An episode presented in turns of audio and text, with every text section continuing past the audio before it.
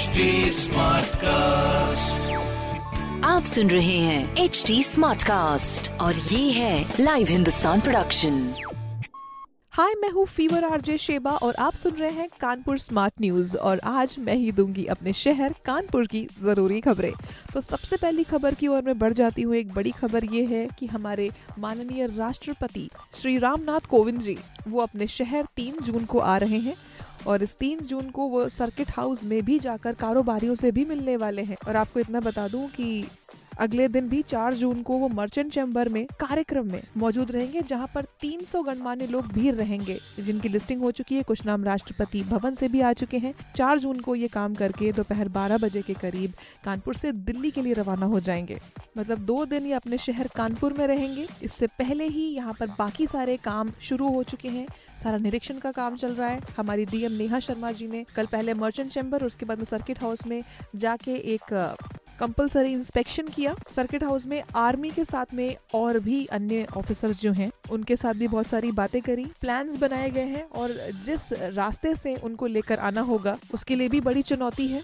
उनको रोड से लाते हुए मर्चेंट चैम्बर लाना और उसके बाद में चकेरी एयरपोर्ट लेके जाना काफ़ी टेढ़ी खीर बताई जा रही है। तो उसके लिए भी काफ़ी सारे डाइवर्जन रहेंगे, जिसके लिए शहरवासियों को तैयार रहना पड़ेगा। रास्ते में थोड़ा जाम रहे, थोड़े ब्लॉकेज रहे तो थोड़ा बहुत ध्यान दीजिएगा। तीन और चार जून को ये समस्या महसूस हो सकती है, थोड़े ही समय के लिए। और आपको बता दूँ कि मर्चेंट चैम्बर कानपुर में दूसरे राष्ट्रपति हैं ये, जो कि आने वाले हैं। इससे पहले फॉर्मर प्रेसिडेंट प्रतिभा पाटिल जी भी आ चुकी हैं।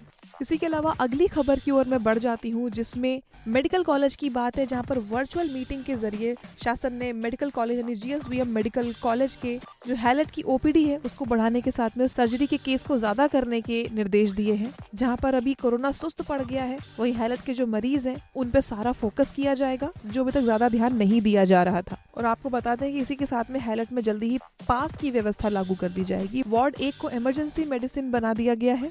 इमरजेंसी में आने वाले मरीज़ ठीक होने के बाद में यहाँ शिफ्ट किए जाएँगे। रेजिडेंट डॉक्टर्स जो है इस वार्ड में मरीजों का इलाज करने वाले हैं और इसी के साथ में पूरे हैलट में पास व्यवस्था लागू कर दी जाएगी। और अभी रिसेंट की बात करें, कल की बात करें तो तीन नए केस अभी सामने आए हैं हैलट में कोरोना के।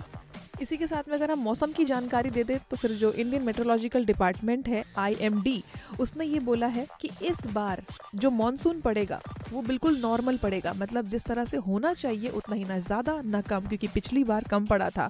और आपको बता दूँ कि मौसम विभाग आजकल बहुत ही सटीक चीज़ें बता रहा है। आजकल अभी 40 डिग्री भी छू नहीं पाया है टेम्परेचर आजकल के मौसम की वजह से। मगर मौसम विभाग ने आगे आने वाले तीन दिनों के लिए मतलब शुक्रवार से अगले आगे तीन दिनों के लिए अलर्ट घोषित कर दिया, यानी येलो अलर्ट यहाँ पर गर्मी आपको अच्छी खासी लग सकती है। पिछले बहत्तर घंटे से गर्मी से राहत बनी हुई है। मगर अभी हो सकता है कि मौसम में बदलाव भी आए। सुबह साउथ में थोड़ी बहुत बूंदाबांदी हुई है, कानपुर साउथ में। इसके चलते ठंडी हवाई भी चली है, मगर उसके बाद बारिश नहीं हुई। और अभी जो प्री मानसून गतिविधियाँ है ना, उसको देखकर ही अनुमान लगाया जा रहा है कि मानसून इस बार बहुत अच्छे से होगा, बादल खूब बरसेंगे। मानसून 24 जून से पहले भी आ सकता है, ये बताया जा रहा है। मतलब अभी मई में ही, इतनी गर्मी में ही हम मानसून के बारे में सोच के बड़ा ठंडा महसूस कर रहे हैं। अगली खबर मैं आपको बताना चाहती हूँ कि मालगाड़ी चलाने का जो ट्रायल है, वो शहर में शुरू हो रहा है, बिना गार्ड के वो भी। हाँ जी, कुछ मालगाड़ियाँ हैं जिसका ट्रायल किया जा रहा है, जिसमें सब कुछ ठीक रहा तो देश भर की मालगाड़ियों को बिना गार्ड के चलाया जाएगा।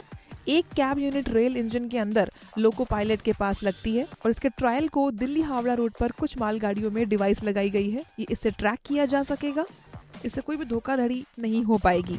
और इसी के साथ मैं अगली खबर आपको बता देती हूँ। आईआईटी कानपुर के बारे में है। देश के टॉप हंड्रेड रिसर्च प्रोडक्ट में कानपुर की प्रीसाइज इंसिल को भी शामिल है। बड़ी बड़ी डेटा डेटाबेस कंपनी अमेरिका में जो बेस्ड है, उनकी लिस्ट जारी की गई है ये। रिसर्च और स्टार्टअप को लेकर कंपनी ने इंडिया के अलावा कई देशों के स्टार्टअप और रिसर्च की लिस्ट जारी करी है। ये चौदह साल से घटाकर दवा रिसर्च को आठ वर्षों में डेवलप करने की तैयारी की टेक्निक है ये। सात हज़ार बीमारियाँ ऐसी हैं जिसकी अभी दवा नहीं है। यहाँ के डॉक्टर सुदीप ने ये बताया है कि करेंटली पाँच हज़ार अलग अलग बीमारियों की दवाएँ उपलब्ध है, मगर अभी भी लगभग सात हज़ार ऐसी बीमारियाँ हैं जिनकी दवा ही नहीं है, जिनकी अभी तक पहचान ही ठीक से नहीं हुई है। इन्हीं बीमारियों की दवा के लिए रिसर्च में लाभ मिलेगा इस टेक्निक से। और इसी के साथ में हेलेट की एक और बात बता देती हूँ मैं आपको।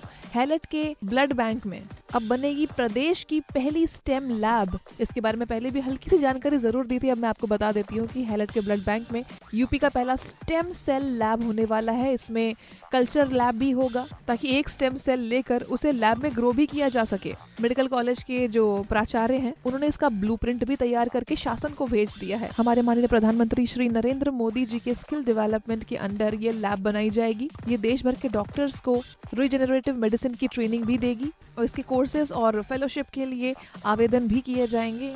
स्टूडेंट्स भी आएँगे, सीखेंगे। तो इसकी लंबी प्रोसेस है। उसकी तैयारी चल रही है। बाकी आपको बता दें कि इस तरह के पॉजिटिव एंड प्रोग्रेसिव खबरों के लिए पढ़ते रहिए हिंदुस्तान अखबार। एंड कोई सवाल हो तो ज़रूर पूछिए फेसबुक इंस्टाग्राम और ट्विटर पर। हमारा हैंडल है at the rate H T और इस तरह के पॉडकास्ट के लिए log on to W W W dot H T smart cast dot com आप सुन रहे हैं एच डी स्मार्ट कास्ट और ये था live Hindustan production smart Smartcast.